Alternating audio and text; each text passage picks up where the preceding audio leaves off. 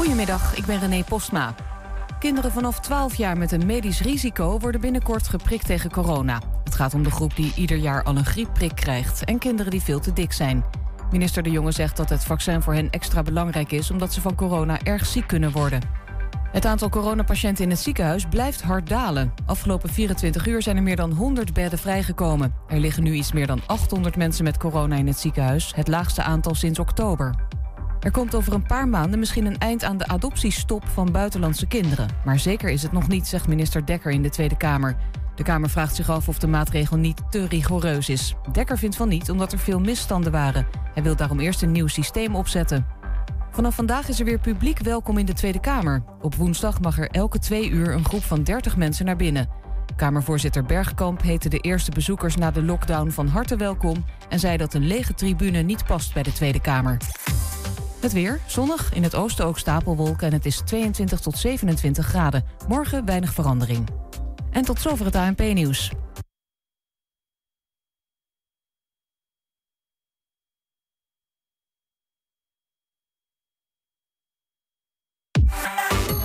Thema beveiliging staat voor betrokkenheid, adequate optreden en betrouwbaarheid.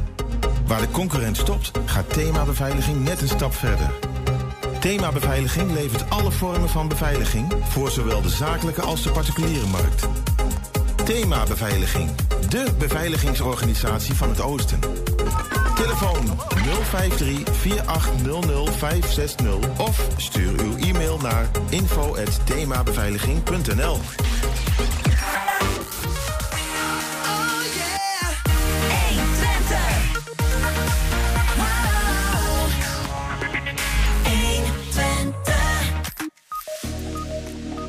Een illegaal zebrapad is vannacht geverfd bij de voetbalclub Richters Bleek in Enschede. Wat vindt de voorzitter daar eigenlijk van? En de eerste fles van de nieuwe Hengeloze wederopbouwbier zijn gevuld. De opbrengsten gaan naar een bijzonder doel. De werkzaamheden aan de Gronauwse straat in Glanenbrug zijn bijna afgerond. Wie er op het eerste gezicht naar kijkt, ziet eigenlijk nauwelijks iets nieuws. Wat is er eigenlijk veranderd? En stadsboerin Karin Vaneke deelt wormenhotels uit. Ja, het is eh, woensdag 9 juni. Dit is 120 vandaag.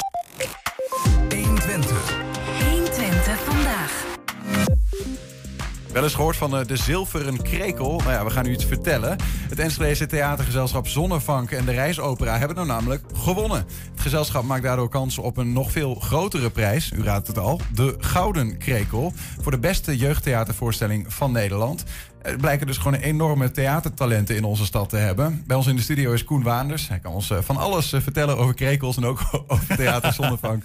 Koen, welkom. Ja, dankjewel. Leuk dat je er bent. Ja, fijn te zijn. Vergeef ons dat wij nog nooit hadden gehoord van een zilveren krekel. Nee, dat uh, kan ik me wel een beetje voorstellen uh, als je niet helemaal in de theaterwereld zit. Maar het is toch uh, in jeugdtheaterwereld de grootste prijs die je kunt winnen met een voorstelling. En daar wil ik vast even bij vermelden dat dit dus niet door jeugd gespeeld wordt. Mm. Maar dat wij dus voorstellingen maken voor kinderen en jongeren. Dus deze voorstelling is gemaakt voor 8 plus. Dus voor kinderen vanaf 8 jaar en hun ouders en opa's en oma's. Ja. Maar er spelen dus uh, professionele acteurs en ah. professionele regisseur in die voorstelling. Is dat ook wat, wat, wat Zonnevank dan uh, uh, vaker doet? Of zijn het, vaak, zijn het vaker volwassenen die, die voor kinderen spelen? Of zijn het ook kinderen die zelf spelen? Nee, we spelen eigenlijk alleen maar professionele acteurs, professionele regisseurs. Dus gewoon een professionele voorstellingen voor kinderen en jongeren. Ja, ja. En we noemen het dan familievoorstellingen, omdat in heel veel gevallen ja, is het gewoon echt superleuk om met je hele familie erin te gaan. Dus het is niet alleen voor kinderen, dus, maar ook voor volwassenen heel erg leuk om, te, om bij te zijn. We komen ja. zo meteen nog wel even terug uh, op, op jullie theatergezelschap.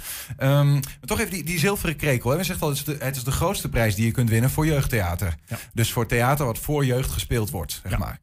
Um, wat, wat betekent dan zo'n zo'n zo'n winst van zo'n zilveren krekel voor Theater Zonnevank? Ja, het, is, het geeft je gewoon. Uh, ja, het is een enorme eer. Het is echt de beste voorstelling. Zeg maar nu nog de top drie, zeg maar, uh, beste voorstelling die er gemaakt is in de afgelopen twee seizoenen. Um, ja, dus het geeft uh, in Nederland gewoon ook. Ja, in, in de theaterwereld geeft wel aan dat je iets goeds hebt gedaan. Maar Ja. als je bedenkt hoeveel nieuwe voorstellingen er gemaakt wordt. Ik denk dat het in de honderden gaat die er meedoen. En eh, dat je dan daar bij de top drie hoort, dat is natuurlijk al helemaal geweldig. En als we hem helemaal gaan winnen, is. Eh, Want een zilveren krekel betekent top drie. ja, Ja. er zijn drie voorstellingen nu genomineerd voor de Gouden Krekel en dus bekroond met een zilveren krekel. Wauw. Ja. Afgelopen twee seizoenen, is dat altijd zo? Of is dat in ieder geval met corona nu dat het eh, over twee seizoenen wordt verspreid? Ja, dat heeft te maken met inderdaad met corona. We hebben deze voorstelling in het najaar van 2019 gespeeld. Uh, theaterseizoenen lopen altijd van een najaar en een voorjaar, dus 2019, 2020. Dan zouden eigenlijk de krekels uitgereikt worden in september 2020. Toen zaten we midden in corona, Mhm. ging het niet door. Dus nu hebben ze twee theaterseizoenen achter elkaar eh, bij elkaar gedaan. En daarvan de beste voorstellingen eh, ja, Precies, ja. bekroond. Zometeen even iets dieper ingaan op welke voorstelling dit dan is. Hè? Welke deze zilveren krekel heeft gewonnen en voor de gouden krekel gaat. Ik ben wel benieuwd, eh, overviel dit jullie? Of is, het, is Theater Zonnevank gewoon echt wel goed? En hebben jullie wel eens vaker een dergelijke prijs in de wacht gesleept? Nou ja, het, overvalt je iedere keer weer. Want het is natuurlijk ieder jaar weer een nieuwe... Dan klinkt het alsof je hem elk jaar wint. Nou, we hebben hem wel in de afgelopen jaren hebben we negen keer, eh, negen jaar, negen keer een zilveren krekel gewonnen. Maar dat kan denk ik geen eh, gezelschap ons navertellen. En we hebben zelfs twee keer de gouden krekel gewonnen in 2016 en 2018. Yo, Maar het is dus ieder jaar wel weer een grote eh, eer en ook een verrassing. Omdat er natuurlijk net zoveel voorstellingen weer meedoen. En je weet niet precies Ja. wat de concurrentie is en welke criteria de jury heeft en wat ze, zij ervan vonden. Dus ja, het is wel. Maar jullie doen wel iets goed. wij doen zeker iets goed. Ja, ja. Maar hoe kan dat? Is, is, er, is dat, is dat een, eh, een nuchtere eh, Twentse kijk op de zaken? Of is het gewoon...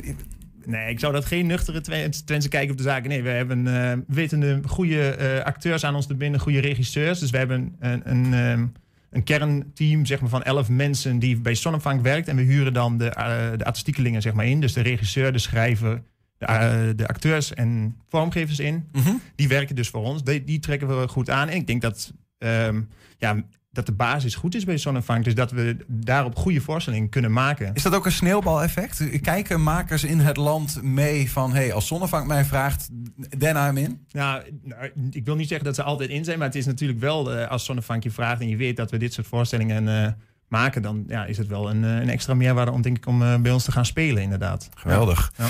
Ehm, Zwijnenstal heet die, geloof ik, hè? Ja, klopt. De voorstelling die heeft gewonnen. Ja, ja. Vertel er eens wat over. Ja, Zwijnenstal is een, eh, is een voorstelling die is geschreven en geregisseerd door Marije Gubbels. Ehm, het is geïnspireerd op George Orwell's Animal Farm. Misschien ken je dat. Ja. All animals are equal, but some are more equal than others. Ja, zeker. Die, daar is het op gebaseerd. En dan teruggebracht naar een familievoorstelling voor achtjarigen. Dus ehm, het gaat zeg maar over een boerderij waarop de, eh, de dieren eh, de boer hebben verjaagd. En vervolgens ehm, blijkt toch dat de, de varkens zich als een beetje toch weer als leiders gaan eh, gedragen. En dat de andere dieren toch weer weer terug worden gebracht. En dat ze eigenlijk weer een beetje in dezelfde situatie terechtkomen als dat ze voor de, voordat ze waren. Dus Ja. toen de boer er nog wel was. Wij denken dat we met z'n allen gelijk kunnen zijn. Ja. Een soort van communistisch gedachtegoed. Maar er zal altijd de macht corrumperen. En Ja. Hè, de, in dit geval de varkens, die, eh, die Ja. de, de snowball, geloof ik. Hè, is Ja, ja het, eh, Napoleon dacht ik dat. ja, precies, ja. ze niet in onze voorstelling, maar admiraal heet de, het eh, tussen haakjes slechte varken, zeg maar, eh, die de, helemaal de macht overnam. Is het, is het- maken jullie zo'n voorstelling dan ook om... Kijk, uiteindelijk is Animal Farm bijvoorbeeld, denk ik wel geschreven... toch ook met een bepaalde les Ja. eh, door George Orwell. Ja. Ehm, eh, eh, is dat een doel voor jullie? Nou, om kinderen iets bij te brengen? Nou, het is niet. We, gaan, we maken geen educatieve voorstellingen over bijvoorbeeld pas op voor loverboys. Dat soort dingen. eh, of, of pest niet bijvoorbeeld. Zo, zo letterlijk nemen we dat niet. Maar in, we hebben een, een belangrijk onderdeel van ons werk is ook dat naast de voorstelling er wel heel veel educatie bij aangeboden wordt. Zodat kinderen niet alleen naar een theatervoorstelling gaan, een uurtje kijken en dan doorgaan met de rest van hun dag met rekenen en taal. Mhm. Dus we, we zorgen wel altijd dat er ook een boodschap mee wordt geno- meegenomen wordt in de voorstelling. Zoals hier gaat het bijvoorbeeld over macht en over meelopen bijvoorbeeld. En wat voor effect dat kan hebben. En in de, eh, in de educatie na de voorstelling proberen we dan op het niveau van deze kinderen, zeg maar, te, op hun, ja, wat gebeurt bijvoorbeeld op het schoolplein als, je, als er een leider is. Of als je alleen maar meeloopt. Of als je, je ziet dat eh, mensen gemeen zijn tegen anderen en je niks ervan zegt. Wat kan er dan gebeuren? En die verzorg je zelf ook dan, die Ja. lessen? Ja, we hebben eh, twee educatieve medewerkers die zorgen dat er naast de voorstelling eh, rond de thematiek eh, educatie bij aangeboden wordt. Ja. Je, je zei al even van, we maken dat met eh, volwassen, met professionele acteurs. Ja. Zijn er wat namen die we kennen die in dit stuk hebben meegespeeld? Nou, toevallig eh, spelen in deze voorstelling Ilse Warringa. Ah. Ja, die ken, Ja, ja. ken je waarschijnlijk wel. Dit vind ik heel bijzonder. De luizenmoeder natuurlijk, ja, Ja, tuurlijk. Ja, ja.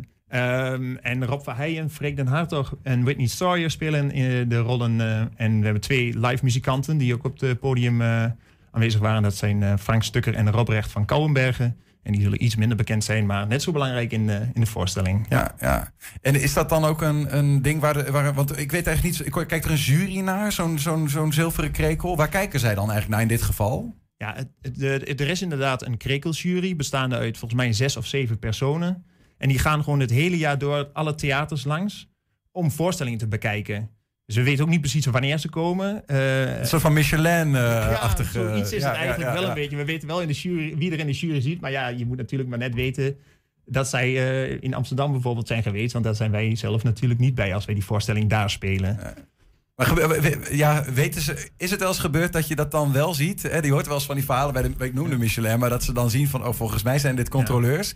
En dat er dan in één keer alle hands aan dek gaat, weet je wel? Nou, kijk, we, zo gaat het niet hoor. Nee, nee, we weten gewoon wie erin zit en sommige personen kennen we ook.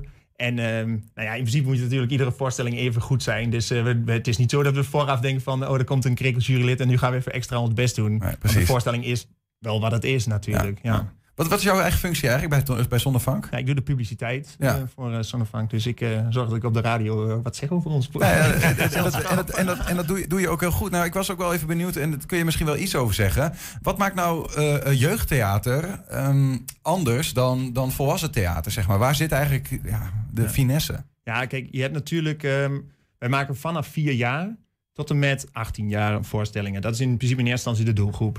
Als je bijvoorbeeld voor vier jaar maakt, dan hebben we natuurlijk een hele andere belevingswereld en ook een woordenschat dan iemand van acht al en ook als een volwassene. Wat heel erg belangrijk is in jeugdtheater is eigenlijk dat het altijd goed afloopt. Dus in jeugdtheater is het niet zo dat de kinderen de deur uitgaan en verdrietig, want het is niet. Uh, ja, dat, dat het heel slecht afloopt. Maar dat is toch eigenlijk altijd wel zo, of niet? Tenminste, veel Hollywoodfilms die ik dan zie. wel eh, goed af, is dat in theater? Is dat, uh... ja, ja, maar een hoofdpersoon die, uh, die het niet overleeft, dat soort dingen kan in jeugdtheater, uh, nou ja, eigenlijk niet. Nee. natuurlijk, maar je wilt niet een kind van 4, 6, 8, 10 een een trauma zeg maar, eh, bezorgen met dat het heftig is. En dan zit ik even af te vragen, Animal Farm, loopt dat wel goed af? Volgens mij niet. Nee, Animal Farm loopt niet goed af. Maar onze zwijnenstal hebben we wel een draai aangegeven dat het wel goed afloopt. Ja, wat dus gebeurt er met de varkens? Sorry? Wat gebeurt er dan met de varkens die de macht grijpen? een van de twee varkens die echt de leiding geeft, stuurt op een gegeven moment het andere uh, varken weg. Dat varken komt terug als een schaap. Ik hoop dat iedereen er nog bij is. Uh, maar, uh, en vervolgens wordt, gaat zij de rest van de dieren helpen. Dus het ene varken helpt de rest van de dieren om het varken dat eigenlijk het gemeenste is, weer van het boerderij af te krijgen. Zodat zij weer opnieuw beginnen bij het begin. Iedereen is weer gelijk. En dan stopt de voorstelling. Ah, en dan zijn we weer binnen het communistische gedachte. ja. Um, Mooi. En wat, is, wat zegt de, de, jury dan? Want jullie, ja, jullie zijn van honderden voorstellingen, wat je al zegt. Hè, nu uitgekozen als een van de drie in de aanloop naar een gouden krekel. Jullie hebben de zilveren al. Mm Waarom? Waarom, waarom ze dit, specifiek voor deze voorstelling hebben gekozen? Ja. ja of, of, of zeggen ze dat niet? Nou, we hebben wel een uh, quote, die kan ik voorlezen van de jury. Nou ja, graag. Ga je gang. nou ja, de jury zegt over uh, Zwijnstal... In deze gelaagde familievoorstelling wordt de thematiek van leiderschap en democratie... behendig geserveerd in heerlijke hapjes... ondersteund door virtueus uitgevoerde muziek. Acteurs en muzici nemen ons bij de hand... en leiden ons blijmoedig en vastberaden door het... bij vlagen ontroerende verhaal... tot waar er geen weg terug is... en de vrolijke revolutie van iedereen is ontaard... in de dictatuur van een zelfbenoemde happy few. Zwijnstal houdt de toeschouwer een spiegel voor... Er is geen ontsnappen mogelijk. We moeten met de billen bloot. Kijk, het was inderdaad moeilijk in eigen woorden geweest. Ja, die kon ik niet onthouden, nee. ja, die kun je in je zak steken. Ja, dat is wel heel erg tof, ja. Um, wat, wat, is nou het vervolg dan eigenlijk? Uh, hoe, hoe, ziet dat eruit, die, die rest van de wedstrijd, om het zo maar te zeggen? Ja, dit, uh, dit is nu uh, bekendgemaakt. Dus de drie zijn bekend tijdens het gala van het Nederlands Theater. Dat is op 11 september. Dan worden zeg maar de Oscars voor de toneelprijzen uitgereikt. Dan wordt bekendgemaakt uh, tijdens een hele avond dus uh, wie er echt de gouden gaat winnen. Mhm. Dus uh, je krijgt dan smiddags de uitreiking van de zilveren krekel. Dan word je in het zonnetje gezet en dan s'avonds gaat echt het gala beginnen. En dan horen we of we ook gaan winnen. Spannend. En, to, en tot die tijd, waar zijn jullie dan nu eigenlijk mee bezig? De wereld gaat weer een beetje open. Dat gaat voor jullie misschien ook wel impact hebben. Wat, wat, wat speelt er binnen Theater Zonnevank? Nou, we zijn nu echt... Uh, we bieden nog voorstellingen uh, meestal nu digitaal aan. Bijvoorbeeld, we hebben van één voorstelling een theaterfilm gemaakt. Die speelt in de klas. Dat is uh, Orfeo. Um, die we trouwens ook met de Rijksopera hebben gemaakt. En we zijn heel druk bezig nu met het nieuwe jaar. Want het nieuwe theaterseizoen begint dus in het najaar. En we maken een nieuwe voorstelling. Die het Koning Bowie voor 4 plus. En we zijn nu in voorbereiding. ehm, ja, dat de tekst geschreven wordt en de vormgeving, eh, decor wordt gemaakt. Dat soort dingen. Spelen jullie die voorstelling overigens dan eh, bij, bij jullie zelf? Want jij hebt volgens mij eigen theater in de stad van Enschede, toch? Ja, ja wij, zitten, eh, wij zijn Theater Zonvang. Wij hebben de, zitten in de Walstraat, Walstraat 2. We hebben een theater voor 100 mensen ongeveer. Daar maken wij de voorspe- voorstelling. Dus daar vinden de repetities plaats. En vervolgens ehm, spelen wij een hele tour door het land. Dus dan gaan we bijvoorbeeld naar een theater in Groningen. En de volgende dag staan we in Amsterdam. En de volgende dag staan we in Maastricht. Dus zo gaan we het hele land door met onze voorstelling. En dan komen de acteurs eerst, die spelen een voorstelling. En dan komen de educationeel medewerkers erachteraan. en die gaan dan nog een les erbij geven. Moet ik het zo... Nou, ja, ze- de, de voorstelling speelt inderdaad in dat theater. En dan, eh, of we sturen educatief ma- materiaal mee naar de scholen. Dus dan Ja. komen die scholen gewoon naar het theater toe. En als ze dan zijn, voordat ze komen, krijgen ze al een. ehm, ja, bijvoorbeeld voor 4 plus weten we heel vaak niet wat een theater is. Of wat een voorstelling is. Of wat het verschil is wat, wat met tv. Waar moet ik nou eigenlijk naar kijken? Ja, precies. En, en dat, want voor hun is die wereld heel echt voor vier jaar. Dus ehm, die moet je ook echt even zeggen van, nou ja, de acteurs kunnen jou horen. Dus dat proberen we ook vooraf mee te nemen. Dus eerst even een stukje soort van inleiding, dat ze in school kunnen doen. Dan gaan ze naar de voorstelling. En als ze dan achteraf weer terug zijn in de school, dan, eh, ja, dan kunnen ze nog samen met de, met de juf over hebben. Wat hebben ze ervan meegekregen en wat denken ze er zelf van? En wie vonden ze aardig, wie vonden ze, ja, wat vonden ze niks en wat vonden ze leuk of niet? Ja. Geweldig, ja. De acteurs kunnen jou horen. Alleen dat alleen al, ja. ja. Je Ja. zult maar zo'n kind hebben die denkt van, dat is de tv. Ik, ik, gooi er even wat uit. En dat je denkt, oh, ja, nou? precies. Ja, we krijgen wel vaak, eh, tenminste dan vragen we vooraf, hè, dat jullie, weten jullie wat het verschil is tussen theater en dan krijgen we Frozen. En dan, ja, en Frozen is natuurlijk gewoon op de televisie. En Ja. dat, is zo, dat is voor hun nog een beetje soms de belevingswereld. Als je nog nooit in het theater bent geweest, ja, waar moet je het ook aan, eh, aan relateren natuurlijk. Precies, ja. Wel een levendige fantasie. Lijkt me dankbaar om als acteur daar zo op het podium Ja, te staan. het is heel erg fijn eh, publiek. Als ze het heel leuk vinden, hoor je het. Maar het is ook heel dankbaar publiek. Want als je het niet goed is, dan hoor je het ook. Ze zijn natuurlijk niet zoals volwassenen die vaak dan zich maar eh, ja, rustig houden aan het eind applaudisseren. Nee, Precies. deze hoor maar in ieder geval wat betreft de jury van eh, de Krekel eh, is het goed. En heel goed zelfs wat jullie doen. Ja. Eh, voor de zoveelste keer een zilveren krekel. En eh, misschien wel voor de derde keer dus eh,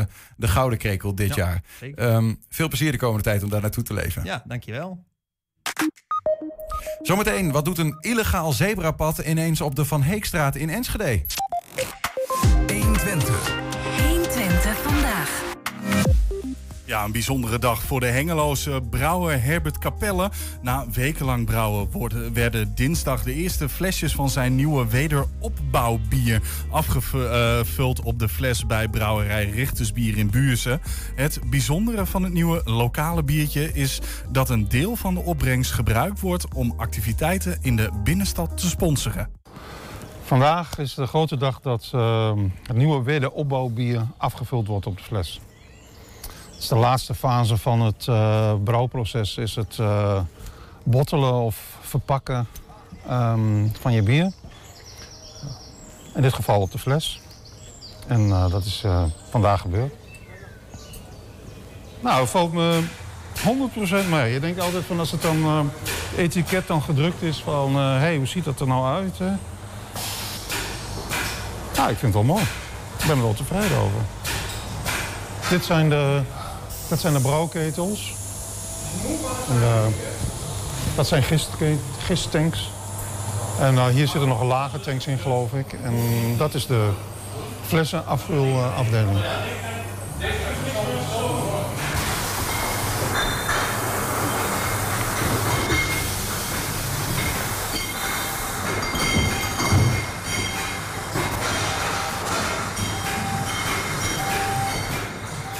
Ja, want het is altijd leuk om te zien eh, hoe het uiteindelijk geworden is, hè?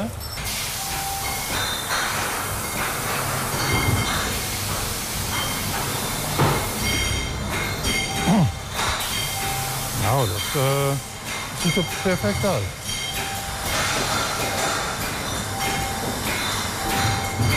Het is echt eh, bier volgens mijn smaak. bitter, mooi van kleur. ehm, drink lekker weg. Niet, niet al te zwaar in alcohol. Ik denk dat wederopbouwen het thema is. We moeten eh, Nederland weer eh, wederopbouwen na die eh, corona-ijstijd van meer dan een jaar. En, en tegelijkertijd is Hengelo een wederopbouwstad, net als Rotterdam. En dacht ik, dat is een mooi thema. Dus, nou, wederopbouwbier. Het is wel het beste bier wat ik ooit gebrouwen heb, denk ik. Samen dan, dankzij de brouwer natuurlijk. Perfect bier.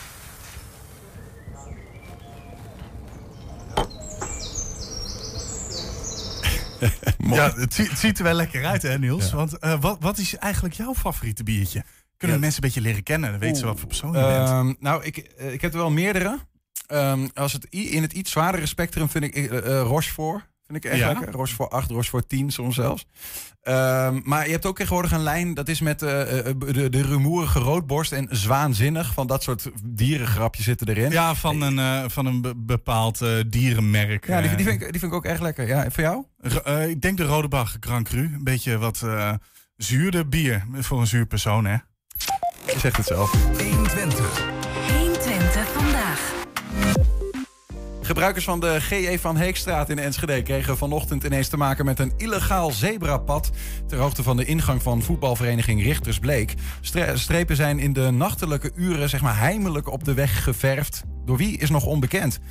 In ieder geval wist die persoon of groep wat hij deed. Het zebrapad leek namelijk net echt. Bovendien was de verf van zo'n goede kwaliteit dat schoonmaakdiensten urenlang bezig zijn geweest om alles weer weg te krijgen. Aan de lijn is eh, voorzitter van voetbalclub Richtersbleek, Sarah Nijenhuis. Sarah, goedemiddag. Goedemiddag. Waar was jij vannacht? Eh, gewoon thuis, Ah. slapen. nee, ik was het niet. Ik heb die vraag ook veelvuldig eh, gehoord. Maar nee, wij waren gewoon eh, op de plek waar wij hoorden. En eh, werden net zo verrast als, eh, ja, als de rest in, in Enschede. Ja, ja want hoe, hoe hoorde je dat nieuws dat er in één keer een zebrapad voor je voetbalclub lag? Nou, ik kreeg foto's met, met de, de appjes, eh bijbehorende appjes van dit, dit hebben wij nu voor de deur. En ja, toen ging het eigenlijk los. Wat, en wat, wat, wat, wat is dan jouw eerste gedachte? Nou ja, in eerste instantie, heel eerlijk, dacht ik van, nee, dit is een grap. Eh, en ik dacht nog aan krijtstrepen, zo van, nou, die, die, die spoelen wel weg. En, eh, maar goed, uh, gaandeweg de ochtend werd het duidelijk dat het geen grap was. En ook wel de vraag van, goh, wie heeft het gedaan? Want ja, heel eerlijk, ehm, dit is gewoon uiteindelijk vandalisme. Ik bedoel, het, het kan een signaal zijn. Ehm, nou, daar, daar kan ik gedeeltelijk in mee om het, om het te begrijpen. Maar Hm. het, ja, dit soort dingen horen niet, doe je niet. Het zijn andermans spullen. Nou goed, er staat van ons allemaal. En eh, het schoonmaakwerk, het klopt. Dat heeft echt uren en uren gekost. Het Ja. is nog maar even afwachten. En de kosten lopen daarin ook eh, fors op. Dus Maar, je- jullie hebben eh, als, als voetbalclub, want het lijkt wel echt zeg maar, ja, eh, gelieerd aan, aan iemand, in ieder geval iemand die een warm, warm hart toedraagt aan de kinderen daar, daar die daar spelen, of de mensen die daar spelen. Want het is echt precies voor de ingang. Maar jullie hebben dus geen idee wie hierachter zit.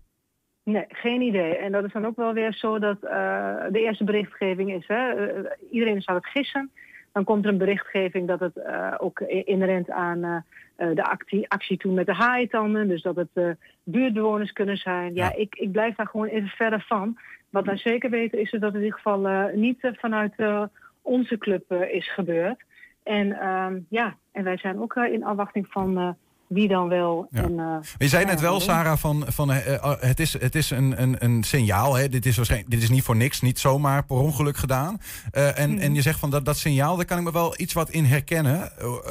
Betekent dat, dat dat jullie bij Richtersbleek hem ook geverfd zouden kunnen hebben? Nee, absoluut niet. Dus dat is, dat is echt één ding wat, eh, wat sowieso van tafel kan. Wat ik wel als signaal, zo ervaar ik het wel. Kijk, het is een onveilige plek. We zitten echt aan, eh, aan een weg waar ondanks de drempels eh, vrij hard wordt gereden. Hand in eigen boezem is natuurlijk ook wel dat parkeergelegenheid is, is een drama. We zitten echt midden in de wijk. We hebben op momenten dat het heel druk is, en dat kan zijn omdat de kinderen trainen, kinderen worden gehaald en gebracht, ouders gewoon ergens tussendoor schieten. Mhm. Eh, dus eh, fout en slecht parkeren. Dat maakt het zicht ook allemaal wat, eh, wat moeizamer en moeilijker. Dus het is wel een lastige, lastige plek. Ook voor buurtbewoners. Ik weet ook wel dat daar ook heel veel eh, vuldig ook wel vragen naar is geweest. Maar ook wel opmerkingen over van ja, kan dat niet anders? Ja, dat is wel het lastige aan een voetbalvereniging midden in de wijk. Ja, Eh, ja. Met een centrale plek als eh, de Van Eekstraat. En de Van Eekstraat is ook een soort doorgang. Hè? Als je kijkt vanuit de Hengeloze straat, eh, ja, kun je ook een soort verkorte route richting de Lambertus Buttenstraat rijden. Mhm. En die wordt gewoon veelvuldig gebruikt. Ja, en toch, Ja. er zitten wel eh, behoorlijk wat verkeersdrempels in. Als ik daar met de auto rij, dan, dan heb ik toch de hele tijd het gevoel van... Hè, je, je- je kunt ook niet echt doorjagen, maar dat gebeurt dus wel. Dat gebeurt zeker wel. Nee, absoluut. Ik bedoel, het gevoel dat jij het idee hebt, ik kan niet doorjagen, dat belemmert een ander niet om uh, daar toch met een snelheid uh, die bovengemiddeld is uh, door de straat. Misschien heb je een iets lagere auto. nee, maar, maar ja. is, is het ook wel eens misgegaan eigenlijk daar? Weet je dat? Nee, we hebben, uh, want uh, kijkend naar de periode waarin ik uh, het voorzitterschap mag invullen, is het gelukkig niet misgegaan. Ik heb nog even navraag gedaan bij mijn voorganger. Maar wat we wel weten is de, situaties. We hebben gevaarlijke situaties meegemaakt die op het nippertje allemaal goed zijn afgelopen. Ja. Kijk, weet je, we hebben ook te maken met, met jonge kinderen die heel enthousiast uiteindelijk een, een trainingsveld afkomen hollen. En dan is het mooi weer. En dan geeft een oude van, weet je wat, tijd voor een ijsje. Nou, dan uh, is het uh, recht toe, recht aan richting uh, de overkant. Ja. ja, dat is natuurlijk wel waarin mensen soms in de remmen moeten schieten. Omdat er dan spontaan een, een, kind over kan steken. Ja, ik moet er niet aan denken dat het daar ooit een keer misgaat. Ja, ja. Nou, is dit, nou is dit, eerlijk, ja, ja. ja. Ik wou maar zeggen... eerlijk, we hebben ook advies in het verleden over ingewonnen. En ook naar gevraagd. Goh, wat, wat zou er kunnen? Met een versmalling of een nou ja, dat is uiteindelijk tot nu toe nog niet verder doorgevoerd. Oké, okay, dus je zegt eigenlijk van als we bij de gemeente aangeven van ja, er is hier soms, uh, er zijn hier onveilige situaties, dan blijft het ook een beetje stil. Nee, nee, nee. We hebben uiteindelijk, het gaat niet om dat het stil blijft liggen. Het gaat om dat we het uiteindelijk kenbaar hebben gemaakt. En ook wel vanuit dat advies zoekende zijn naar uh, een mogelijke oplossing. En eerlijkheidshalve, we hebben uh, in mijn periode dat wij het weer hebben opgepakt, is nu anderhalf jaar, kleine twee jaar geleden, als ik het eventjes goed terug kan halen. Ja. ja en dan, dan is corona er ook weer. Dus daarin lag alles stil. Nu zien we dat alles weer uh, leeft en bruist en uh, nou ja, een beetje weer richting het normale leven gaan, ja, dan, dan wordt dit weer actueler. Dus ja, ja. vandaar dat ik ook zoiets heb van ja, dat signaal snap ik, maar de uitwerking daarvan, Nee. ja, daar kan ik zeker niet achter staan. Maar je, je noemt zelf even als, als mogelijke alternatieven voor een illegaal zebrapad uh, een, een, een versmalling in de weg. Uh, zijn er nog meer dingen die, waar jullie aan denken? Bijvoorbeeld signaalborden, ik weet niet in hoeverre die er al staan. Uh, nou ja, weet je, signaalborden is één, maar we hebben ook altijd wel aangegeven om um, nou, te kijken naar de, de hoofdingang zit echt uh, aan de kant van de GE van Heekstraat. Misschien zou die uh, aan, aan de andere kant kunnen. We hebben een hek aan de achterkant van ons complex. We hebben ook wel gedacht van, goh, misschien zou je het kunnen stroomlijnen door een gedeelte aan die kant binnen te laten komen. Ja. Misschien parkeergelegenheden te creëren aan de kant waar TNT nu zit. Maar ja, dat zijn dingen, ja, daar gaan wij natuurlijk niet in ons eentje over. Daar, daar zijn meerdere mensen die daar iets in vinden en moeten ja, moeten vinden. Dus dat, Ja. ja. die opties hebben wij toen wel ook aangedragen of dat kan. Ja, dat, dat kon maar weer niet. Dus we zijn wel zoekende naar, ja, naar oplossingen en alternatieven. Het, uh, En- het zebrapad is in ieder geval geen, uh, geen oplossing wat jullie betreft. Hij is ook weer weg, heb ik begrepen, sinds uh, vanmiddag Ja. een uur of half drie. Dus uh, Mhm. ja, we verder zoeken. Nee, nee, als het zebrapad een oplossing zou zijn, dan uh, is die meer dan welkom. Maar dan moet hij dus wel uh, worden uh, aangelegd en, en, en zodanig worden, worden geschilderd door de gemeente. En dan doen we dat ook in samenwerking met elkaar. Dan is het een ander verhaal. Dus ik, ik sluit zeker niet uit dat dit geen oplossing is, absoluut wel. Maar dan moet het wel op de juiste manier gebeuren. Duidelijk Dan verhaal. Kunnen we samen verder. Sarah Nijnhuis, voorzitter van de voetbalvereniging Richtersbeek. Dankjewel. Jullie ook bedankt. Fijne dag nog. Goeiedag. Ja, het Twente-kanaal tussen Enschede en Delden wordt onder handen genomen de komende tijd. Straks hoor je er alles over. 120. 1. 120 vandaag. De werkzaamheden aan de Groningse straat in Glanenbrug zijn eh, bijna afgerond. Maar wie er op het eerste gezicht naar kijkt, die ziet eigenlijk nauwelijks iets nieuws. Wat is er eigenlijk veranderd, vraag je je dan af. Bij ons in de studio is Glanenbrug-verslaggever Jenne Smit. Goedemiddag. Goedemiddag. We hebben twee, twee foto's van de situatie nu. Je kunt eh, meekijken aan die kant, Jenne. Ja, ik zie het. Ehm, dit is de nieuwe situatie. Ja. Ik ken Glanenbrug niet supergoed. Maar Nee. volgens mij zag het er toch, zeg twee jaar geleden, ook zo uit. Niet helemaal. Eh, wat je op eh, deze foto ziet, dat is dat de parkeerplaats eh, opgeschoven is naar eh, het trottoir. En je ziet drie, ehm, eigenlijk drie zones. Mhm. Rechts de parkeerzone, waar eh, gevraagd wordt van de automobilisten om de auto daar keurig netjes eh, tussen de lijntjes eh, neer te zetten. Mhm. Dan heb je die zwarte strook. Die is eigenlijk bedoeld als uitstapstrook voor de automobilisten. Die daar links van zit, zeg die maar. daar ja. links van zit. Aan de en dan, straatkant. En dan links heb je de, de, de rijbaan waar de auto's en ook de, de fietsers en, En de, de, de brommers en zo allemaal eh, overrijden. En, en welk stukje is nu dan, want het is iets verbreed, hebben we begrepen. Welk stukje is erbij gekomen? Ehm, dat, dat zwarte stukje is erbij gekomen. De uitstapstrook. Ja, de uitstapstrook, ja. Was dat ook het meest voorname probleem? Dat automobilisten die uitstappen onveilige situaties opleverden? Dat, eh, dat was inderdaad één van de problemen, ja. En wat, wat voor problemen spelen er nog meer op die Groningse straat? De kruispunten was ook een eh, probleem. Die waren onoverzichtelijk. Mensen wisten niet, heeft rechts voorrang voor links enzovoort. En eh, dat, eh, dat is dus nu ook eh, optisch verbeterd. Mhm. Alle kruispunten hebben een, een gele steen gekregen. Terwijl de, de rijbaan rood is. Dus op het moment dat je een kruispunt nadert kun je zien dat, eh, de, nou, dat de kruispunt is. Dat, Ja, daar, eh, dat was nog wat onduidelijk blijkbaar. Ja, dat was onduidelijk, ja. Hier even een luchtfoto, Jenne. Ehm, ook van een nieuwe situatie. Wat ik hierin wel opmerkelijk vind. We kijken dus even voor de luisteraar naar de Gronauzenstraat in Glanenbrug. Ja. Ehm, daar moeten eh, op de plek waar rechts onderin een vrachtwagen rijdt... auto's en fietsers samen de rijbaan delen. Ja. D- dat lijkt mij dat hier geen fietser meer langs kan, naast kan, toch? Nee, die fietsen die moeten achterblijven.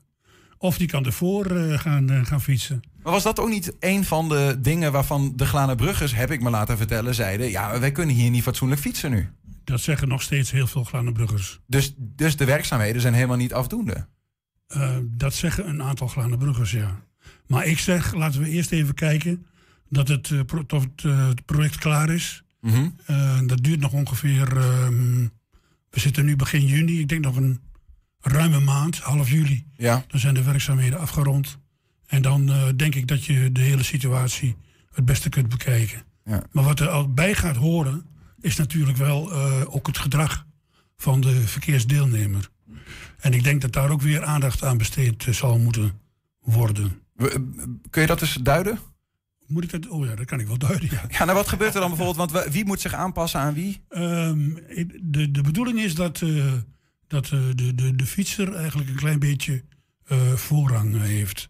Dat, die, eh, dat, dat, eh, dat de, de, de, de automobilist dat die meer rekening moet houden met de fietser. Ja, ja ergens zou ik dan denken dat is nogal wie dus toch op zich. Maar, je, maar blijkbaar is dat lastig. eh, dat, is, dat, is niet, dat is niet Wieders, of dat was niet Wieders. Want dat is, dat is eh, jarenlang eh, is dat niet, eh, niet goed gegaan in Glanenbrug. Hoe, hoe, hoe, hoe, gaat de gemeente dat aanpakken dan? Dat de automobilisten gaat, komen de grote borden, let op de fietsers? Oh, Dat, eh, dat zou een, een mogelijkheid zijn. Ja, ik, ik, ik, ik heb geen idee wat, eh, wat de plannen zijn eh, om, om bij het in gebruik nemen van, van de nieuwe, de nieuwe Groningse straat. Ik heb me laten vertellen dat di- dit is een hot topic, hè, die Groningse straat in Glanenbrug. Hij zag er Ja, ooit trouwens anders uit.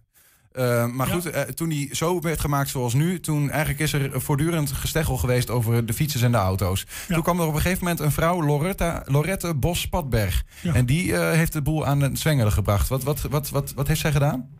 Zij heeft, ehm, ze heeft, ze gaat regelmatig op de fiets.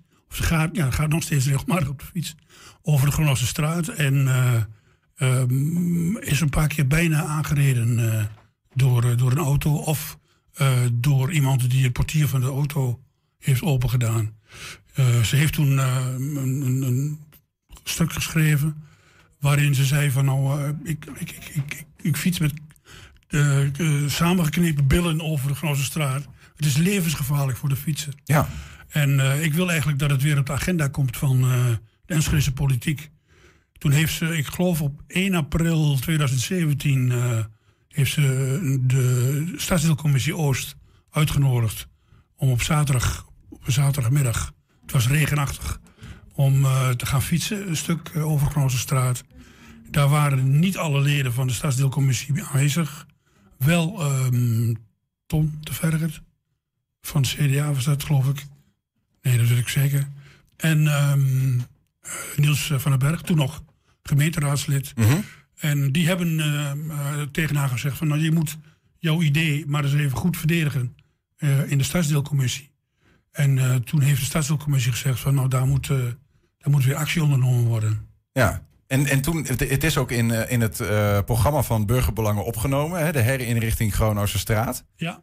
Is het, ja, eh, wij zaten hier een beetje van, van het lijkt zo'n kleine aanpassing.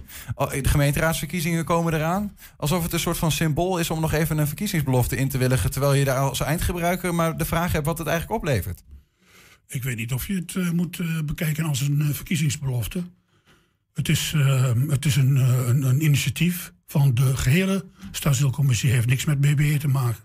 Het, is dus, eh, het was het complete stadsdeelcommissie die, die dus zeg maar het initiatief van eh, Lorette Bos eh, heeft gesteund. Mhm. Ehm, er zijn ook mensen die zeggen, joh, er was ooit een los fietspad. Hè? Je had deze straat en eh, dan was er een parkeerhaven en dan was Ja. er gewoon een fietspad. Ja. Waarom gaan we eigenlijk niet gewoon terug naar die situatie? Is het probleem helemaal opgelost? Ja, ik, ik, ik, ik zou niet weten wat, wat precies het argument is. Je hoort inderdaad heel veel mensen zeggen van... zoals de situatie was met het trottoir, het fietspad, rijbaan. Dat was, eh, dat was de ideale situatie, hè? Ja. zeg maar gescheiden. Fietser en... eh, maar eh, de gemeente heeft dus besloten om dat in ieder geval niet te doen. Nee.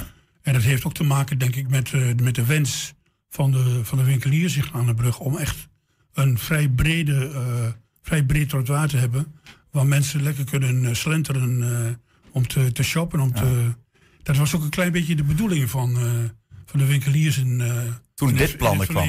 Ja. Toen dit plan er kwam. Een soort van boulevard maken. Ja, Dus een, meer ruimte voor de voetganger, maar Ja. dus minder voor de fietser. Ja, Je moet ergens kiezen. Ja, ja, Ja. ja. En het moet dus duidelijk worden of Glanenbrug deze keuze een beetje meer voor de fietser eh, eh, Of het inderdaad goed uitpakt. Ja. goed uitpakt. We gaan het eh, blijven volgen. Glanenbrug verslaggever Jennis Smit. Oké. Dank voor de komst en voor de uitleg. Graag gedaan. 120. 1. 120 vandaag. Tot eind 2022 wordt er eh, gewerkt aan het Twente-kanaal. Er wordt in totaal 35 kilometer aan damwanden vervangen. En het kanaal wordt tussen Delden en Enschede verruimd. We praten daarover met projectleider Norbert van der Hoek van Rijkswaterstaat. Norbert, goedemiddag. Goedemiddag. Verruiming, dat klinkt eh, voor mij alsof het ruimer wordt, breder wordt. Maar dat is niet zo, begreep ik. Wat gaat er eigenlijk gebeuren? Nee, dat klopt. Als wij het over verruiming hebben, dan hebben wij het met name over het eh, verdiepen van, eh, van de Twente-kanalen. Eh, en dat doen we inderdaad tussen Delden en Enschede, maar ook op de zijtak tussen Delden en Almelo. Tussen Delden en Almelo maken wij het kanaal geschikt voor scheepvaartklasse 5A met een vaardiepte van 2,80 meter. En dat doen wij ook op de hoofdtak tussen Delden en Enschede. De- En jij zegt dus verruiming is het dieper maken van het kanaal. Ja, klopt. Ehm, gemiddeld eh, gaan we ongeveer eh 5 decimeter, dat is eh 50 centimeter van de kanaalbodem eh ontgaten. eh, zodat er eh, grotere schepen en zwaardere schepen over het kanaal heen kunnen varen. V- 50 centimeter wordt die, wordt die lager, zeg je dat nou? 50 centimeter komt de bodem dieper te liggen. Ja, ja dat klinkt, klinkt zeg maar, 50 centimeter klinkt zeg maar, als ik het zo voor me zie van, oh, dat is een makkie. Is dat ook zo of niet? Ehm, ja, eh, baggeren, dat doen we natuurlijk al heel veel. Hè? Eh, gelukkig eh, hebben wij ook nou ja, Hollandse aannemers die, die heel veel ervaring hebben met baggeren. Baggeren op rivieren, baggeren op kanalen. Eh, 50 centimeter is inderdaad eigenlijk ja, een kleine hoeveelheid. Ja, ja. En, en baggeren, dan bedoel je dus het, het weghalen van die kanaalgrond, zeg maar. Correct. Ja. Het, eh, waarvoor, want je ze- zei al even, daar kunnen dan eh, grotere schepen varen. Ehm, ik, ik ben een Enschedeer, ik kom niet superveel meer bij de haven. Maar ik heb al het idee van, ja, die haven die is daar, wat gebeurt daar eigenlijk? Is Enschede zo'n belangrijke haven dat daar grotere schepen moeten kunnen komen? Ja, als je naar de, de Twente-kanalen in zijn totaal kijkt en eigenlijk naar de havens van Almelo, Hengelo en Enschede, eh, ja, dan zijn dat wel belangrijke havens. Eh, met name in de corridor tussen Rotterdam en de Baltische Staten. Ehm, ja, hebben deze havens wel een prominente rol, zeker. Wat voor schepen komen hier dan bijvoorbeeld, die die haven gebruiken? Nou, met name zie je eh, vrij veel eh, containerschepen eh, naar Almelo varen en ook naar Hengelo. Ehm, daarbij hebben we ook eh, schepen die staal vervoeren, onder andere naar Almelo toe. Eh, zandtransport eh, vindt, vindt er veel plaats eh, vanuit deze omgeving. Mhm. En ook eh, eh, veevoer en graansoorten. Er worden ook damwanden geslagen, naast dus dat het eh, dieper wordt gemaakt. Ehm, eh, wat is de functie daar eigenlijk van? Ja, die damwanden die beschermen de oever eh, door, voor golfslag. Daarbij hebben ze ook een belangrijke functie om het water in het kanaal te houden.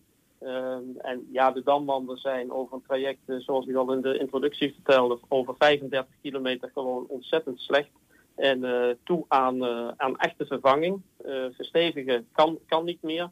Dat is ook de, de reden dat we iets meer geld in dit project stoppen. Ja. Om alle damwanden ook te vervangen door nieuwe damwanden.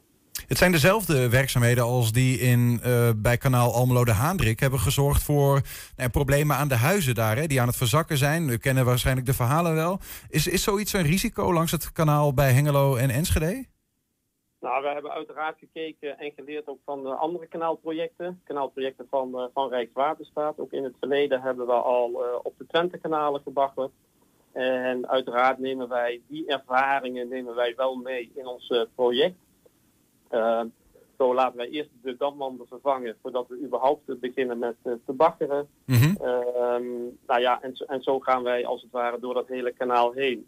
Uh, daarnaast hebben we ook tijdslots uh, opgenomen. Dus een periode tussen het vervangen van de damwanden en uh, het, het, moment waarop we beginnen te baggeren in het kanaal. Ja. Zodat wij ook met ons mo moderne en ja, uitgebalanceerde meet- en monitoringsnetwerk. Dat bestaat uit, uit meer dan een paar honderd pijlbuizen in de hele omgeving van de Twente-kanalen ja, goed kunnen monitoren van wat doet nou die grondwaterstand uh, tijdens de werkzaamheden. Ja, want in, in de, bij de kanaal Almelo de Haandrik hebben we het ook bijvoorbeeld over kwel. Hè? Een soort van grondwater wat omhoog komt, waardoor die huizen ontzet worden, geloof ik? Ja, wat de exacte reden is van de ontzetting van de, van de huizen uh, langs kanaal Almelo de Haandrik, uh, dat weten wij niet. Hè. Uh, daar wordt een onderzoek, onderzoek naar gedaan. Ja. Het is wel zo dat de Twente-kanalen van nature al kwelgevoelig zijn. En kwel is, houdt inderdaad in dat water vanuit het kanaal naar de omgeving zijpelt. En dat eventueel tot een stuk vernatting, verhoging van de grondwaterstanden kan, kan leiden. Mm -hmm. Uh, ja, en, en dat speelt in de Twente-kanalen. Nogmaals, dat is uh, van nature aanwezig. En door het weghalen van die uh, 50 centimeter baggerspecie op, die, op de bodem, zeg maar, um, verstoor je dat ook enigszins. Mm -hmm. en dat is ook de reden dat wij de maatregel treffen om een, ja, een, een, een, een de bodemweerstand weer terug te brengen. Middels een ja, kleiachtig materiaal. Dat noemen we ook wel zandbentonietmengsel. Uh, en dat de eigenschappen heeft dat de waterbodem weer dicht maakt. Dus waardoor we de uh, overmatige kwel uh, voorkomen. Juist, ja. Ik, we hebben een foto van dat mengsel waar je het over hebt. Dat zandbentonietmengsel wat dus op de bodem wordt, wordt aangebracht. Um, dank voor, voor die uitleg. We weten weer wat meer over hoe dat zit op zo'n kanaalbodem, wat dat betreft. Um, ja. Even zeg maar concreet gezien, die werkzaamheden, wanneer gaan we eigenlijk als Enschede'ers iets zien gebeuren? Wanneer gaan jullie aan de slag?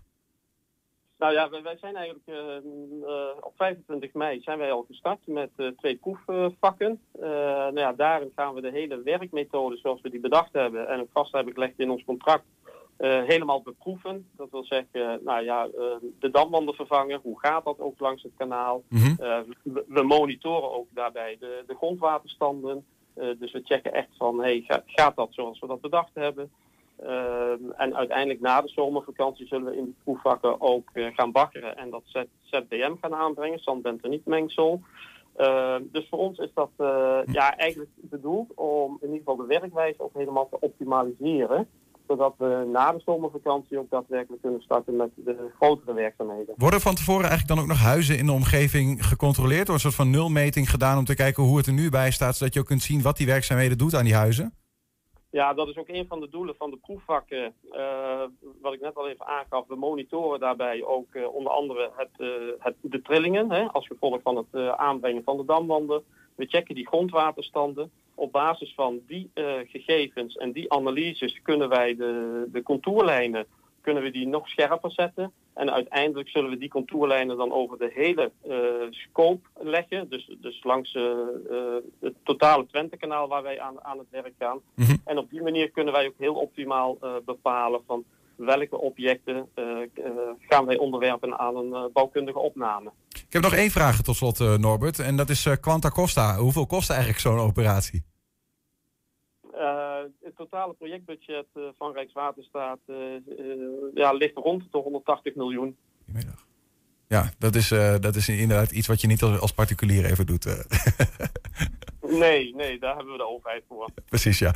Norbert van der Hoek van Rijkswaterstaat hoorde je over. Dus die werkzaamheden aan het kanaal tussen Enschede en Delden en ook nog richting Almelo. Hartelijk dank, Norbert. Graag gedaan. 120. 1, 120 vandaag. Eergisteren overhandigde actiegroep Behoud Buitengebied Hasselo 3000 handtekeningen aan wethouder Claudio Brugink. Het gebied werd aangewezen als mogelijke locatie voor een groot zonnepark. En dat is tegen het zere been van de omwonenden. Het Hengeloze College heeft een eh, besluit genomen en de omwonenden zijn vanmiddag bijgepraat. Uh, bij die sessie was onze collega Teun van der Velde. Goedemiddag. Goedemiddag. En aan de telefoon is uh, Norbert Kerkdijk van Behoud Buitengebied Hasselo. Norbert, goedemiddag. Ja, goedemiddag. Ja, jij bent verantwoordelijk geweest voor die, uh, voor die, voor die handtekeningenactie onder meer. Uh, um, hoe is het nou? Krijg je nou een zonnepark voor de deur of uh, is het gelukt om het weg te houden? ja, heel kort gezegd hè, is het gelukt hè, om het tot 2030 heeft de wethouder aangegeven dat het zoekgebied, buitengebied Hasselo, niet gebruikt gaat worden om daar een zonnepark te realiseren. Mm -hmm. Ik denk dat dat de enige en juiste beslissing is die de wethouder heeft genomen.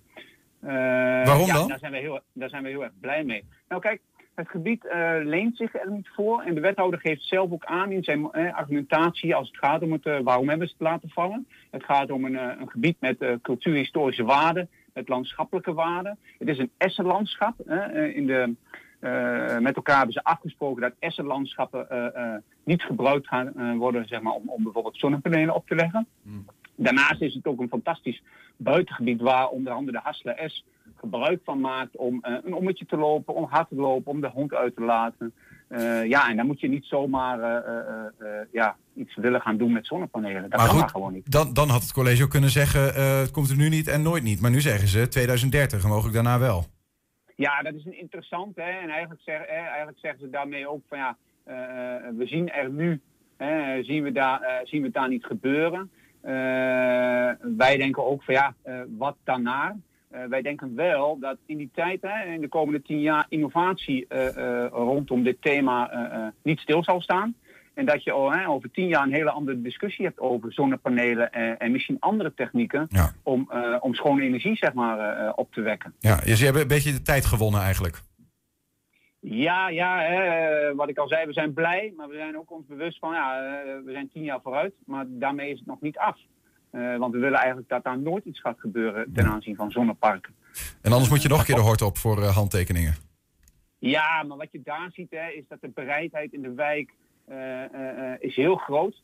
we hadden afgelopen maandag natuurlijk de petitie hebben overhandigd. Dan zie je toch dat 100, 150 mensen uit de wijk komen om daar gehoor, hè, om daarbij te zijn, om de wethouder te laten zien van ja, uh, uh, mooie plannen allemaal, maar dat gaan we niet doen hier. Uh, en ik denk dat dat ook naar, naar het college en naar de wethouder gewoon een heel goed signaal is geweest. Duidelijk verhaal. Norbert Kerkdijk, dankjewel. Ja, dankjewel. Ja, wethouder Claudio Brugging die maakte dus vanochtend bekend welke vervolgstappen er worden genomen in die hengeloze energietransitie. Uh, ik zei het al even, verslaggever Teun van der Velde was daar vanochtend bij. Teun, goedemiddag. Ja, goedemiddag. Um, wat, wat bedoelen ze eigenlijk als ze zeggen van we hebben vijf zogenaamde zoekgebieden aangewezen? Ja, het is duidelijk geworden dat ze twee windturbines of windmolens willen plaatsen uh, en een aantal zonnevelden. En daarvoor hebben ze de afgelopen periode inventarisatie gedaan van ja, waar in Hengelo zou dat nou kunnen. Uh, en daar zijn dus deze vijf gebieden uitgekomen waar dat dan mogelijk zou zijn. En dat heeft uh, allerlei voorwaarden, want niet alle gebieden zijn even geschikt. Maar eigenlijk zegt uh, Claudio Brugging, de wethouder, dus van nou ja, de, de, plek bij de kruising waar de A1 en de A35 samenkomen, ook wel Wolde genoemd. Uh, ja, dat is eigenlijk het ideale punt op dit moment waar dan die twee windturbines zouden moeten komen in combinatie met uh, zonnevelden. Die komen dan allemaal op één plek. Het is niet zo dat ze verdeeld worden over die vijf. Uh... Ja, dat, dat ligt dus aan de keuze voor de locatie. Dat is de enige locatie waar dan die twee windturbines samen zouden kunnen komen. Als er voor andere locaties wordt gekozen, dan is dat maar één windturbine per locatie.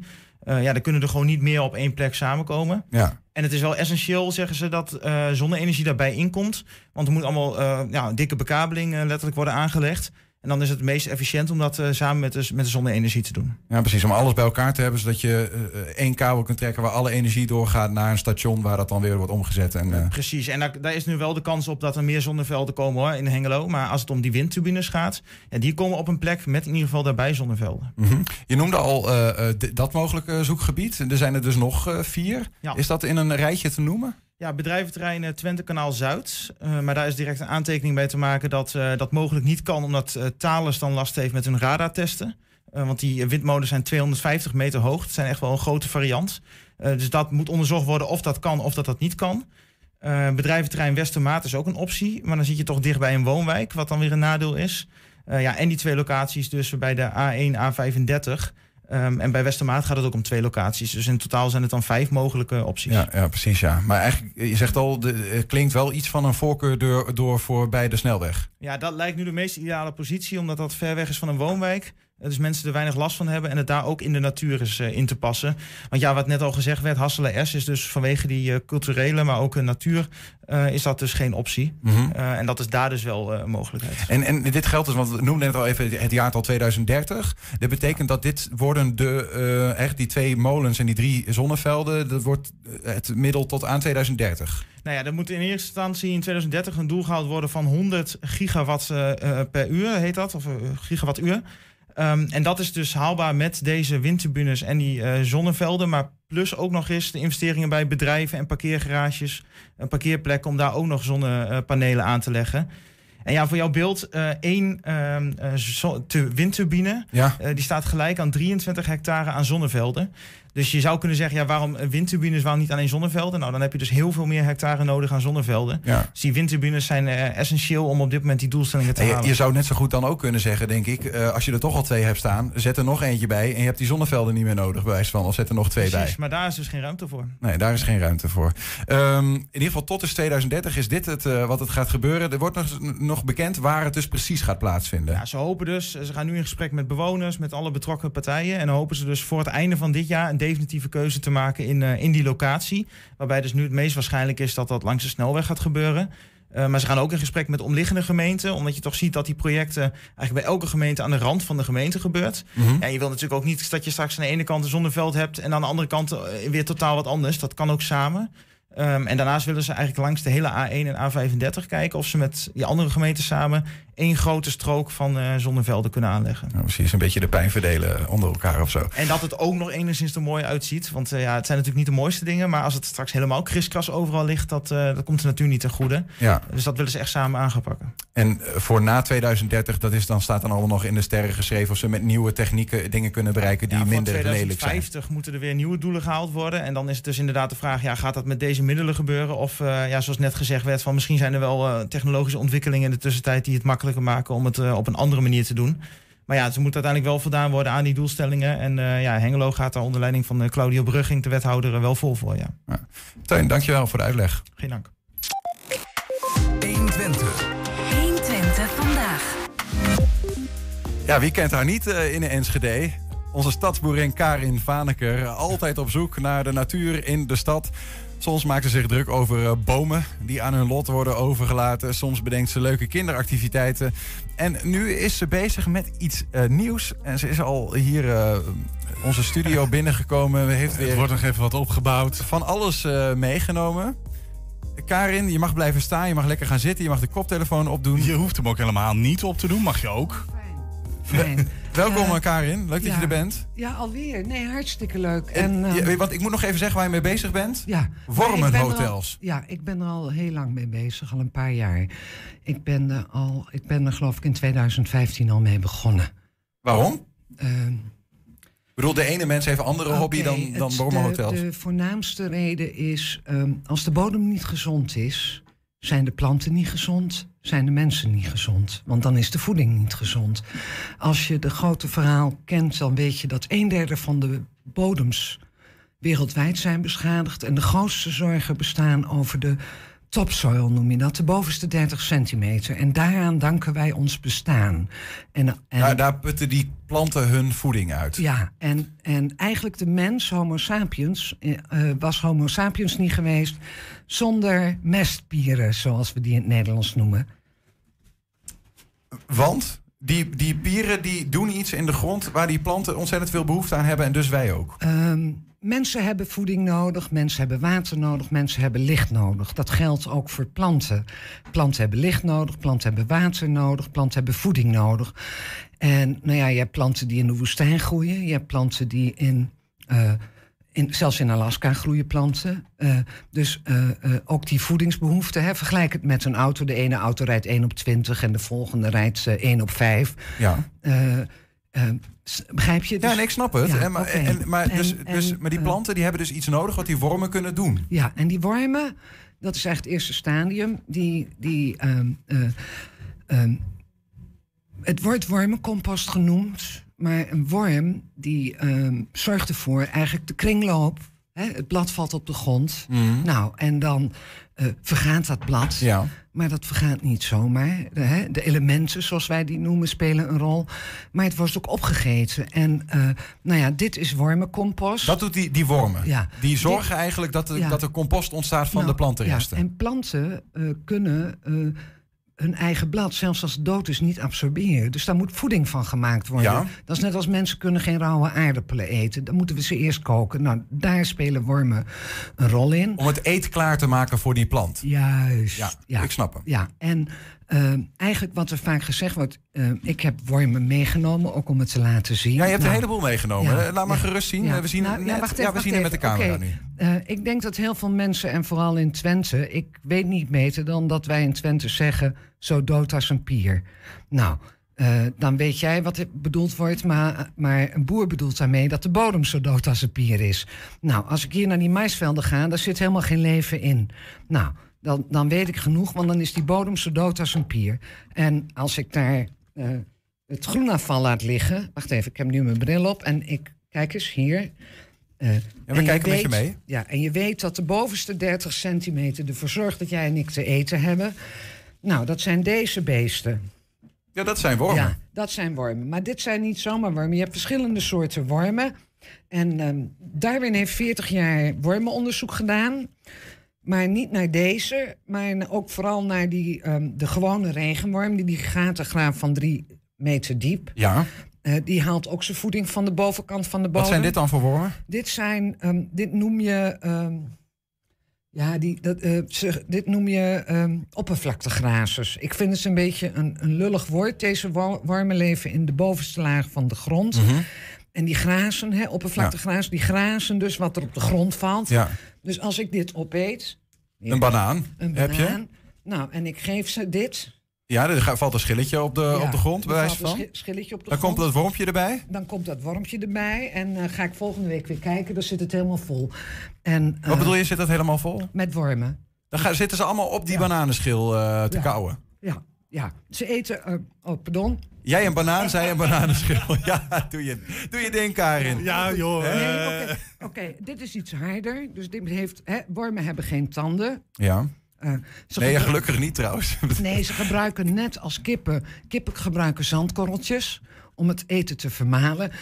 Bij wormen kun je daar koffieprut voor gebruiken. Dus ik werk met de koffieprut van de gemeente Enschede. Mhm. En eh, nou ja, bijvoorbeeld dit kun je zien, hè, eh, begint al te vergaan. Dus Ja, wat, is, wat is dit? Want je hebt er net even, even voor het beeld, Karin. Je hebt er net een bananenschil ingegooid en nu heb je een takje. Een soort Ja, van... dit is platte peterselie. Peterselie? Nou, ik heb de groene gedeeltes heb ik gebruikt. En dit is al bijna aan het vergaan. Dus Ja? ik heb net nog even wat uit mijn eh, eigen groenbak gehaald. Nou, Wat is dat dan? Papier. En Oh ja. eh, nou ja, je moet wel eens snuiten of zo. Dus dat kan allemaal ook. Dus nou ja, dat doe je er dan bij. Uiteraard eh, eh, ga je die beesten niet in plastic houden. Maar dit, deze zakken hier, wormen zijn zo dol op koffieprut. Dit zijn Ja. zakken met koffieprut. Ja, oké.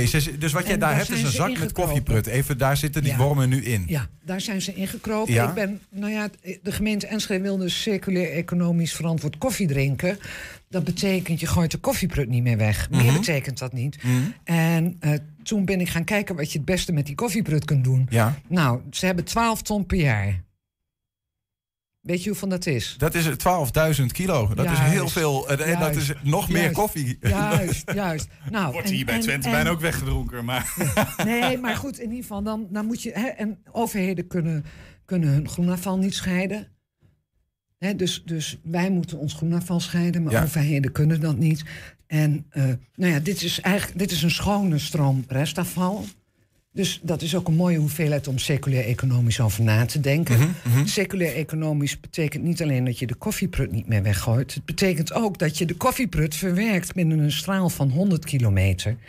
Dus in, ik zeg- eh, lokaal. ja, dus Ja. ik zeg altijd, die koffieprut van Twente moet in Twente blijven. Mhm. Nou, dus... eh, En, en die, die wormen die vinden die koffieprut heerlijk om Ja. in te, rond te dartelen. Net als in normaal, goede Juist, aarde. Juist. En, en, en nou ja, ze zijn er zo gek op dat ze... En dus ik heb daar allerlei onderzoek, eh, praktijkonderzoek mee gedaan. Ja. Dat is ook de beste manier om het aan te vliegen. Ik heb genoeg onderzoek gelezen waarbij eh, eh, wetenschappers hele gekke dingen uithaalden met wormen. En nou ja, het gaat ook om dierenwelzijn. Mhm. Hè, deze wormen worden ook gebruikt als proefdieren.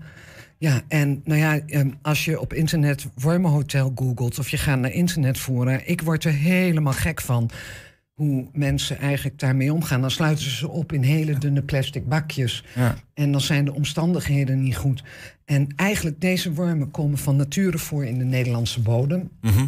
Nou, hè, en ze zitten ook gewoon in een mestbult. Dus dat betekent dat, nou ja, op een balkon moet je dat uiteraard anders doen dan in je tuin. Veel mensen hebben een tuin, dus nou ja, hier deze buis. Want we gaan nu naar het Wormenhotel. Hotel, heel goed. Ja? Nou, dus ik heb er heel lang over gedaan dat al die tropische, mes, dat al die tropische eh, compostwormen die je dan op internet wordt, duur worden aangeboden met dure systemen, dat dat gewoon mestspieren zijn. Mhm. Een worm kan geen compost maken. Compost is een menselijke uitvinding. Een worm heeft een maag-darmkanaal en alles wat daar doorheen gaat is stront.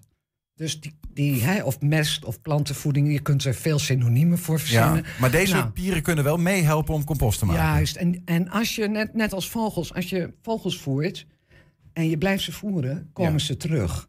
Eh, wormen zijn hele trouwe huisdieren, maar als ze niks te eten hebben, eh, in plantsoenen halen ze de wormenvoer weg, want ze halen het blad weg. Duidelijk. Ja. Maar Nou, even, Karin, wat, dus- wat- even, voor- ik begrijp, jij, jij zegt eigenlijk... oké, ik heb hier een, een bak en daarin eh, zit in dit geval koffieprut. Eh, daar zou ook eh, aarde in kunnen zitten, denk ik. En daar, zitten, daar gooi je zeg maar van allerlei... een bananenschil, peterselieresten... dingen die in je groene container zitten. En die wormen, die, die vo- vormen dat om tot compost. Wat je eerst doet, is je maakt een bedje voor ze op. Dus hè, heel veel mensen zijn bekend met een starterdeeg. Dus je moet eerst zorgen dat... Nou, en wat je dan doet is... eh, eh, dit is een ronde buis. Nou, als je die een stukje in de grond gaaft... hier hebben we expres gaten in gemaakt... zodat Ja. ze in en uit kunnen. Nou, dan, dan zet je die stukje in de grond... en dan begin je eigenlijk met... eh, je kunt het zonder doen, zonder wormen. Je kunt het ook met wormen doen. Dan begin je eigenlijk met een laagje karton. Je doet er wat eh, eh, koffieprut op, nou ja, wat ik hier zo heb. Eh, je gooit daar eh, wat karton op en je gooit daar... Nou, en eigenlijk als je dan aan het eind nog een steen of zo erop legt... of een deksel, en je wacht 14 dagen en je gaat kijken... Zit hij helemaal vol? Nou, dan zo snel zal dat niet gaan, maar... maar ehm, Dan zitten er wormen in. dan denk ik dat, je, dat de kans heel groot is dat je de wormen in hebt zitten. Ik, ik hoor ook verhalen van mensen die... Nou ja, koffieprut vinden wormen dus super lekker. Dus, en het is, eh, uit automaten is het een schone reststroom. Ja. Dus nou ja, strooi hem in je tuin. En ik hoor verhalen van mensen die zeggen... nou ja, sinds ik dat doe, heb ik veel meer wormen in mijn tuin. Nou, en er zijn mensen die gaan echt waar... Ik heb de verhalen gehoord... eh, je kunt, als je tussen tegels of je gaat beter opletten... zie je allemaal kleine Ja, korreltjes. ja. Als je kleine korreltjes op de grond ziet liggen... dat is mest, dat is wormenmest. En er zijn mensen die dat verzamelen. Want je hebt het over de champagne onder de composten. Maar, Karin, Ja. je, je hebt, een, een, een, je hebt zo'n zo'n buis, staat in je tuin. Een stukje zit, ligt onder de grond, de rest ligt erboven. Daar zitten al die dingen in die je net beschrijft. Daar komen na twee weken wormen in. Waarom heb je die dan? Haal je die wormen dan eruit en gooi je die in de rest van je Nee, tuin? het Of laat is- je ze Het erin? punt is dat zij maken daar mest van, compost. Dit, is, eh, dit heb ik in het stadhuis gedaan zelfs. Dus in een, in een, in een kooi. Ja, als het dus hier zit dan compost in jouw wormenhotel op een bepaald Die moment. wormen gaan in en uit. Ja. Dus die gaan je grond bemesten. Wat, wat je ziet in, Ah. in, in dit systeem wist ik niet hoor. Maar er was. eh, eh, Jouke- We hebben nog heel even. Ja, Jouke Boerdam van RTVO's die kwam mij interviewen. En die was in Nieuw-Zeeland geweest. En die zei: Karin, ken je de Worm Tower? Ik had er nog nooit van gehoord. Nou, dat is deze buis. Kijk, en heel, deze wormen komen in heel veel landen niet voor. Waardoor je ze in gesloten omstandigheden moet houden. Hè. Als Mhm. ontsnappen ze enzovoort, enzovoort. Of ze gaan dood. Maar ze komen in de Nederlandse bodem voor. Dus toen heb ik dat systeem bekeken. En ben ik daarmee gaan experimenteren. En wat je daar ziet in Nieuw-Zeeland. Nou ja, hè, zet het in het midden van je groentetuin. Ja. En nou ja, gooi hier je groenafval in. En de natuur doet zijn werk. En de natuur doet zijn ding. Je hoeft dat verder niet zelf meer te verspreiden of zo. Die wormen die verspreiden Ja. dat voor jou. Ja. En er zijn gevallen, ik heb zelf een stel terracotta potten, omdat een, een vriendin uit India die zei: wij noemen dat de kamba. En daar doen ze datzelfde systeem in, in terracotta potten. Ja. En ik ken gevallen waarbij mensen al twintig jaar dezelfde pot gebruiken. Het is wonderbaarlijk. Ik heb ook een hele grote pot en met gaten erin en Het deksel. moet er ongeveer zo uitzien als Ja. dit. Het moet dik zijn, hè, helemaal als je het buiten hebt staan. En de reden dat er gaten in zitten en de reden dat het materiaal wat steviger moet zijn, is dat warm moet kunnen ontsnappen. Als het warm kan niet tegen droogte. Als het te warm is, wordt hij gekookt. Als het koud is, bevriest hij. Hij houdt van dezelfde omstandigheden als mensen. Duidelijk. Dat. Als we nou, we zijn hier enthousiast geworden en we willen er een hebben, kunnen we dan bij jou terecht? Of, of, of moeten, heb kunnen, een, moeten we er eh, zelf een maken? Eh, eh, ik denk dat, het heel, dat je het zelf eigenlijk gewoon dat je het zelf kunt maken. En nou ja, als je weet dat als, het, als, hè, als je dat met een plastic emmer doet en het wordt te heet of te warm, ja, dan, dan zal die worm niet zo snel naar boven komen om het eten. Hè, want dan dat vindt hij niet lekker. Dus als je iets dikker materiaal gebruikt, zoals dit, ja, dan. Dat het lekker koel blijft. Ja. En ik zeg ook vaak tegen mensen: hè, doe het, dit soort dingen doe je vaak ook niet midden in je tuin op een prominente plek. Daar zet je de bloemen neer. Dus je doet dit eh, in, in een hoekje. eh, maar dat is prima. Je zet het in een hoekje en de rest van de tuin wordt gewoon door de wormen wordt dat gedaan. Ja, en je kunt, nou ja, je, kunt, je kunt het op verschillende plekken doen. En je kunt er heel veel karton in kwijt. En eigenlijk kun je van eh, eh, heel veel schoon restafval... Hè, dit karton is, is ethische op, Ja. dit is koolstof. Nou, dit noemen we, koffieprut noemen we stikstof. En het, omdat het stikstofrijk is. Ja, in principe kun je hier eh, compost van maken, wormenmest. Ja, nee, duidelijk. Ja. duidelijk. Dankjewel voor je uitleg, eh, Karin. Dank. En eh, ik heb, nee, ik denk, ik heb een, ehm, ik heb, ik heb een soort Instagram-account of zo. ja, dat zou heel goed kunnen. Ja. Ja, Heb jij een Instagram-account? Je hebt ook? Facebook, Ik, ik, weet ik. En ik, ik, ik documenteer mijn werk en ik post ook wel regelmatig iets over wormen. En dat account heet Karin Compost. Dus dan moeten mensen even een beetje scrollen en dan kunnen ze van alles zien. eh, Zoek het even op. Hoe ik dat doe. Eh, ook omdat, nou ja, je wil niet... he- eh, ik- wormen moet je eigenlijk met rust laten. Dus als het, voor mij, ik ben er al zo lang mee bezig. Als je het doet, doe het dan goed. Ja, dat is wat je dat zegt is- eigenlijk. Ja, dat is wel belangrijk. Heel goed. Ja, Dankjewel, dank- Karin. Ja, jullie ook en tot de volgende keer. Ja. Ja, en tot zover 120 vandaag. Terugkijken kan direct via 120.nl. Vanavond ook nog om 8 en 10 uur op televisie te zien. Zometeen hier Henk Ketting met een gloednieuwe kettingreactie. U hoorde de zangeres al. Wij zeggen in ieder geval tot morgen. 120. Weet wat er speelt in Twente. Met nu het nieuws van 3 uur. Goedemiddag, ik ben René Postma. Kinderen vanaf 12 jaar met een medisch risico worden binnenkort geprikt tegen corona. Het gaat om de groep die ieder jaar al een griepprik krijgt en kinderen die veel te dik zijn. Minister De Jonge zegt dat het vaccin voor hen extra belangrijk is omdat ze van corona erg ziek kunnen worden. Het aantal coronapatiënten in het ziekenhuis blijft hard dalen. Afgelopen 24 uur zijn er meer dan 100 bedden vrijgekomen. Er liggen nu iets meer dan 800 mensen met corona in het ziekenhuis, het laagste aantal sinds oktober. Er komt over een paar maanden misschien een eind aan de adoptiestop van buitenlandse kinderen. Maar zeker is het nog niet, zegt minister Dekker in de Tweede Kamer. De Kamer vraagt zich af of de maatregel niet te rigoureus is. Dekker vindt van niet, omdat er veel misstanden waren. Hij wil daarom eerst een nieuw systeem opzetten. Vanaf vandaag is er weer publiek welkom in de Tweede Kamer. Op woensdag mag er elke twee uur een groep van